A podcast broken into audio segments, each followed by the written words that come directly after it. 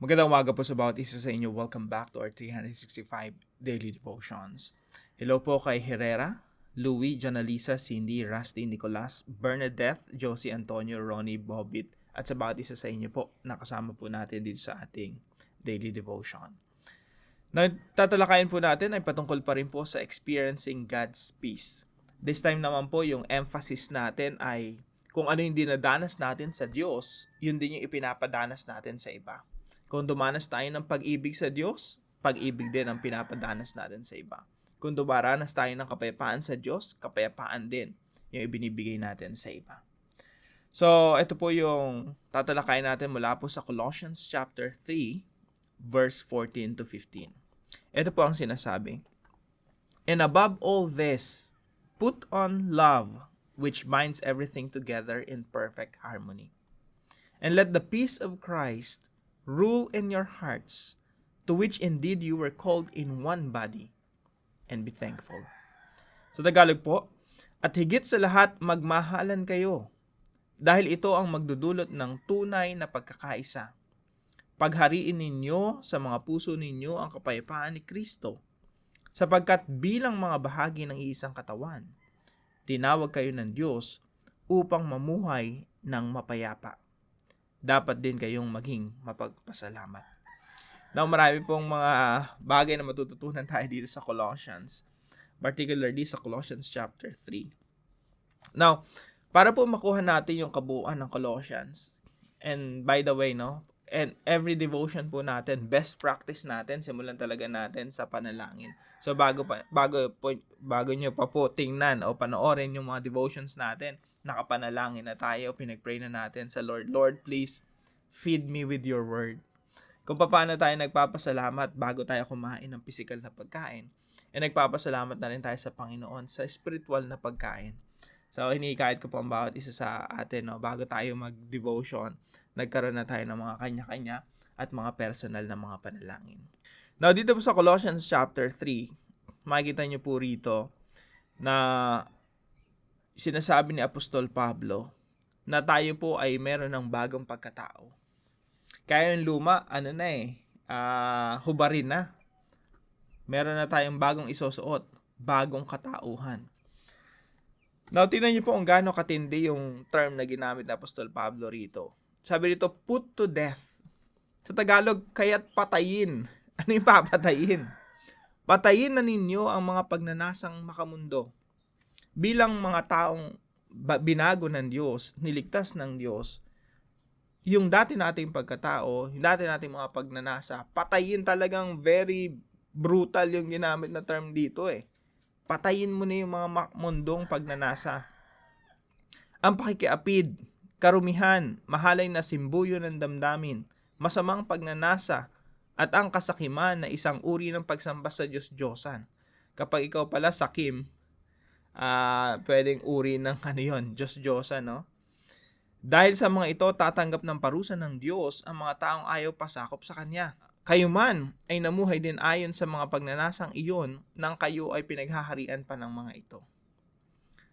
Ngunit ngayon, itakwil na ninyo ang lahat ng galit, puot at sama ng loob. Iwasan na ninyo ang panlalait at malaswang pananalita Huwag kayong magsisinungaling sa isa't isa sapagkat hinubad na ninyo ang dati ninyong pagkatao. So meron ditong put off put off the old self, hubarin na yung dating pagkatao. At meron na po tayong bagong pagkatao, put on the new self. Doon po natin nakuha yung salitang born again eh. Uh, yung concept ng born again bukod sa John chapter 3. Meron tayong concept ng yung bagong pagkatao, ipinanganak na ang bagong Russell, ipang, ipinanganak na ang bagong ikaw. Kaya po yung unang teaching natin ngayong umaga, the new self has a new master. Ang bagong pagka, ang bagong katauhan mo, ang bagong ikaw. Kaya ka nagkakaroon ng bagong ikaw, bagong Russell, bagong ikaw na nanonood ngayon.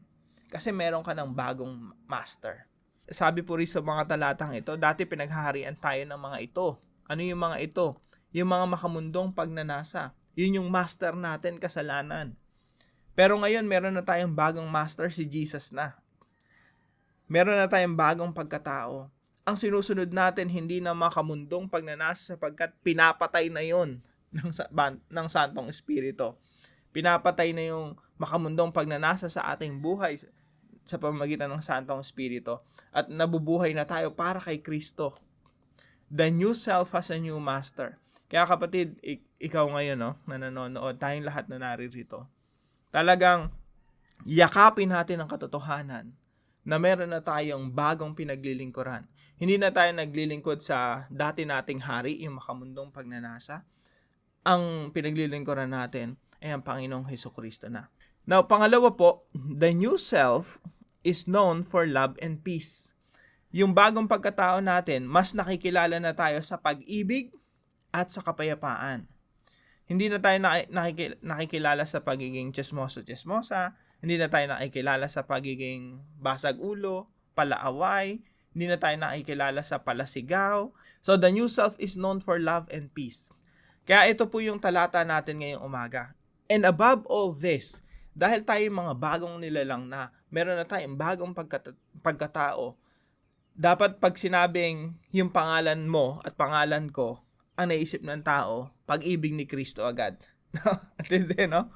Dapat nakikilala kilala ka sa dahil sa character ni Jesus sa no? Lumalago ka. Tingnan po natin yung verse 10 dito. Sabi dito sa verse 10, Isuot ninyo ang bagong pagkatao na patuloy na nababago. Ibig sabihin, ikaw kapatid, patuloy tayong nababago every day. Pag wala nang nababago sa atin, ay baka hindi, baka hindi talaga tayo nasa ilalim ng master ni Jesus Christ, no? Baka iba pa yung master natin. So sabi rito, isuot ninyo ang bagong pagkatao na patuloy na nababago, nabubu- nababago po tayo every day. At nagiging kalarawan ng Diyos na lumikha sa inyo upang lalo ninyo siyang makilala. So the more na nadidiscover natin si Jesus Christ, the more na nadidiscover natin sino ba yung Diyos sa buhay natin, mas lalo tayong nagiging kalarawan niya. Nababago tayo araw-araw. Nagiging katulad tayo ng master natin. Now, ano po yung master natin? Siya po ay pag-ibig at kapayapaan. Kaya po sabi rito, at higit sa lahat, magmahalan kayo dahil ito ang nagdudulot ng tunay na pagkakaisa.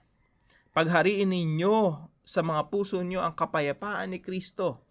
Kaya po, sinasabi ko nga nung una, no? Kung ano yung naranasan mo sa Diyos, yun ang ipaparanas mo sa iba. Dahil dito po sa Colossa, Colossus, ito po ay patungkol na sa people of God. Sa people of God, dapat dito, dito natin ine-express ano yung na- na-experience natin kay God. Kung umi- tumanggap tayo ng pag-ibig, magmahalan kayo. Kung tumanggap tayo ng kapayapaan, hayaan ang kapayapaan ni Kristo ang maghari sa atin bilang iglesia ng Panginoon. Paghariin ninyo sa mga puso niyo ang kapayapaan ni Kristo. Imbis na paghiwa-hiwalay, pag-aaway, sigalot, ang naghahari sa atin, kapayapaan ni Kristo. Pangatlo po, the new self has a new community. Ano po ibig sabihin nito? Ito po yung bagong komunidad ng Diyos. Kung ikaw ay bago na nilalang, hindi mo pwedeng sabihin, oy, solo flight lang ako, no? It's between me and the Lord. Pag binasa niyo po yung Colossus, ito po ay patungkol sa bagong komunidad ng Diyos. Meron ka ng bagong pagkatao at nabilang ka na sa bagong komunidad. Ito yung church ng Panginoong Iso Kristo. Kaya nga madalas kong sinasabi, hindi mo pwedeng sabihin sa Diyos or kahit kanino man na hindi mo kailangan ng church. Hindi mo kailangan ng com- community of the Lord Jesus Christ. Pwede ka na. It's between you and the Lord. Hindi pwede yun eh. Bakit?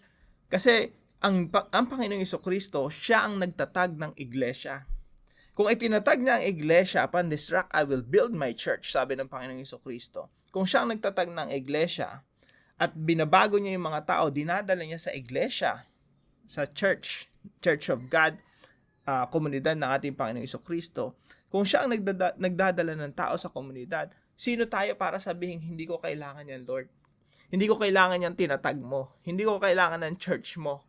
It's between you and me lang. Hindi pa pwede. Kahambugan po yun, kayabangan po yun. So, the new self has a new master. Yung new master natin, merong church, itinatag niya. Kaya kung ikaw ay totoong binago ng Panginoong Iso Kristo, magiging konektado ka sa kanyang iglesia. At sa iglesia po ng Panginoon, meron pong love and peace.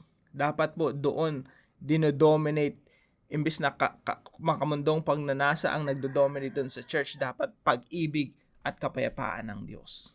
Magmahalan kayo, sabi sa mga talatang ito. Paghariin ninyo sa mga puso nyo ang kapayapaan ni Kristo. Napakaganda po ng Colossa, Colossians, no? Now, dako po tayo sa application. Number one, practice everyday surrender. Mga kapatid, ang pagsusuko ng buhay sa Panginoon, hindi po yan one time, big time. Isang beses mo lang ginawa. Marirealize nyo po sa pag-aaral natin ng salita ng Diyos na araw-araw po pala natin isinusuko yung buhay natin sa ating Panginoong Iso. We have a new master and his name is Jesus Christ. And every day may makikita tayong kasamaan or something pangit o kahangalan sa ating buhay na dapat nating isuko at ipasakop sa ating Panginoong Iso. Araw-araw po yan. Nung isinuko mo yung buhay mo sa Panginoong Iso long time ago, hindi ibig sabihin nun na isuko mo na lahat kasi araw-araw makikita natin yung kapangitan sa buhay natin na kailangan pagandahin ng Panginoong Iso Kristo. Kaya po sinasabi sa Colossus 3.10, no? Isuot ninyo ang bagong pagkatao na patuloy na nababago. Ibig sabihin, everyday nababago, everyday mo rin sino-surrender yung buhay mo sa Panginoon. Hanggang sa maging kalarawan tayo ng ating Panginoong Iso Kristo. And number two po, experience and extend. Ano po ibig sabihin nito? Experience lasapin mo, danasin mo, haya mong maranasan mo ang pag-ibig at kapayapaan ng ating Diyos. At anong gagawin mo? Extend. After mong ma-experience, extend mo sa iba. Kung minahal ka ng Panginoon, mahalin mo din yung iba. Kaya nga, tayo mga kaaway tayo ng Diyos sa Bible eh. Pero inibig ng Diyos, ginawa niyang anak. Kaya po tayo, ganun din sa iba. Kaaway natin, kailangan mong ibigin. Atindi, no? Ganun talaga sa Bible. Ganun talaga pagiging Kristiyano. Kasi kailangan mo tularan ng Panginoong Iso Kristo. Experience and extend. Dinanas mo ang pag-ibig, magmahalan kayo. Dinanas mo ang kapayapaan ng Panginoon, kapayapaan din ang, ang, ang, ang maghari sa buhay mo at maranasan din ng iba. So, experience and extend love and peace. Pangatlo po, join a community of Christ. Kung ikaw ay wala pang community, you know, it's between you and the Lord lang. Ngayon, nakikinig kayo, ka, ka, dito sa devotion natin ito. Dapat mong maunawaan na hindi lang pala ako, hindi lang pala Diyos at ako ang nag-uusap dito. Kailangan ko pala ng komunidad na itinatag ng Panginoong Iso Kristo kung saan ako mapapabilang at doon ako lalago sa aking pananampalataya. Now, meron kang komunidad na pwedeng mapuntahan, masalihan, pero wag mong expect na perfect yon. No? Walang perfect community. Lahat ng, ang isang church, binubuo lagi yan ng mga taong makasalanan na gustong magbago. Mga taong makasalanan na nagpapabago sa Panginoon. So, it's not perfect, pero dadagdag ka na dyan, kasama ka na sa dyan sa hindi perfect. No? Makikita ng ibang tao yung imperfection mo. Makikita mo yung imperfection ng iba. Pero hindi natin pwedeng lapastanganin yung church dahil sa imperfection. Kasi po yung church, it is being purified or she is being purified day by day by the Holy Spirit. Lagi tayong binabago ng Diyos. So I hope no yung mga kasama natin dito sa ating daily devotion ay eh, maka maging konektado sa mga churches na itinatag ng ating Panginoong Iso Kristo. Now para po sa ating discussion, what what practical steps can we take to extend God's love and peace to others? Practically speaking, paano may apply ito? Yung love and peace ma-extend mo sa ibang tao. Pag-usapan po natin to sa ating mga discussion groups. At para naman po sa ating panalangin, Heavenly Father, today I surrender my life to you. I acknowledge that Jesus died on the cross and resurrected from the dead to reconcile me back to you. I commit my life to Jesus as the Lord over every aspect of my being. I pray for the grace to experience the greatness of your love and your unfathomable peace. May your love and peace overflow in my heart, guiding my thoughts, words, and actions. Lead me to join a community of fellow believers. I pray for a community where I can express and extend God's love and peace to others. I pray this in Jesus' name. Amen and amen. Kung wala pa po kayong community na gustong salihan, pwede nyo pong i-check yung redeemer.world. Redeemer.world. Pwede po kayo mag-join doon. Meron po dong join button. Ah, tatap nyo lang po yun, mapupunta po kayo sa mga meetings natin. So, gusto ko lang pong magpasalamat kay Brother Alvin na lagi nakasuporta dito sa ating channel. Maraming maraming salamat sa iyo kapatid. Pagpalaingan ng ating Panginoon. At kung meron po kayo natutunan sa devotion natin na ito, ipalam nyo lang po sa comment section right below this video. And please share this devotion to your family and friends. Yun lamang po, pagpalain po kayo ng ating Panginoon. See you po tomorrow 5 a.m. dito sa ating daily devotion.